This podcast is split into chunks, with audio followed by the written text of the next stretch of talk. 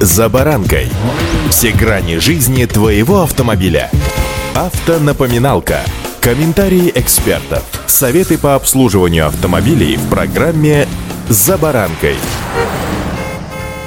Голова сегодня болит практически у каждого первого. Причем причины у всех свои. У кого-то медицинские, у кого-то психологические, ну и так далее. И все мы с вами от головы поглощаем таблетки. Хотя, правды ради, стоит отметить, что не только голова сегодня болит у водителей, есть и иные заболевания, которым требуется применение различных препаратов. А вот тут уже необходимо быть максимально осторожными, поскольку это может грозить очень крупными неприятностями. С вами Забаранка Александр Карпов. Здравствуйте.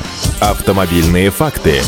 ГИБДД направила в российские регионы указание не возбуждать дела за нетрезвое вождение, если водитель принимал лекарства. Это было сделано сразу после публикации соответствующего постановления Конституционного суда. В частности, отмечается, что в случае обнаружения в организме водителя в результате медицинского освидетельствования следов лекарственных средств, не содержащих алкоголь, наркотики или психотропные вещества, производство по таким делам должно быть прекращено в связи с отсутствием состава нарушения. Напомню, что в постановлении Конституционного суда прямо так и говорится. До внесения в законодательство законодательства необходимых изменений управления транспортным средством лицом, употреблявшим лекарственные препараты, не содержащих этилового спирта, наркотических средств или психотропных веществ, не может служить основанием для привлечения его к ответственности, предусмотренного статьей 12.8 и частью 3 статьи 12.27 Кодекса об административных правонарушениях, пишет российская газета. Тогда же Конституционный суд рассматривал вопрос Салихардского городского суда по делу гражданина Ямала, который совершил ДТП. При медосвидетельствовании признаков опьянения у водителя выявлено не было. Но в организме был обнаружен обнаружен габапектин, препарат для лечения эпилепсии. Этот препарат не относится к наркотикам или психотропным средствам. Тем не менее, его дело было направлено в суд. Мировой судья признал водителя управлявшим автомобилем в нетрезвом состоянии и лишил его прав. Но Салихардский городской суд, где Ямалец обжаловал решение, направил запрос в Конституционный суд. На самом деле не было бы ни постановления Конституционного суда, ни указания госавтоинспекции, если бы сотрудники строго выполняли свои обязанности и не перестраховывались. Врач, который проводил медосвидетельствование при обнаружении любого вещества в организме человека его укажет. Но если человек находится в состоянии опьянения, это будет четко указано в заключении. Если в заключении говорится, что признаков опьянения не обнаружено, либо попросту ничего не указано, то и оснований для привлечения водителя за управление в нетрезвом виде нет.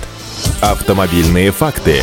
Но зачастую инспекторы, увидев заключение названия какого-либо вещества, даже не вдаются в подробности, наркотик это или нет, они попросту направляют дело в суд, мол, там разберутся. Судьи, также, не вникая в детали, лишают водителя прав. Строго говоря, знать перечень наркотических средств, который утвержден постановлением правительства, ни сотрудник ГИБДД, ни судья не обязаны. На это есть врач. Но если врач не установил опьянение, тогда на каком основании водителей привлекают к ответственности? М? Напомню, что сейчас в Госдуму внесены поправки в статью 12.8 Кодекса об административных правонарушениях. Ими предлагается расширить расширить перечень препаратов, которые могут вызывать опьянение. То есть это могут быть не только наркотические или психотропные вещества, но и так называемые иные вещества. При этом предлагается закрепить в этой же статье, что перечень таких препаратов разрабатывает Минздрав. Впрочем, шансов, что этот законопроект будет принят, мало. Дело в том, что для внесения поправок в Кодекс об административных правонарушениях должен быть отзыв правительства на законопроект. К этому законопроекту он не прилагается. Но стоит отметить, что не просто так на некоторых препаратах пишут об опасности их применения водителями, поскольку они своими действиями нарушают внимание и скорость реакции реакции водителя, что в нашем с вами случае очень важно и очень критично. Поэтому, если вы водитель, то обязательно расскажите об этом своему лечащему врачу при назначении тех или иных препаратов. Или как минимум провизору в аптеке, когда вы сами назначаете себе какое-то лекарство и покупаете его в аптечном пункте. Удачи!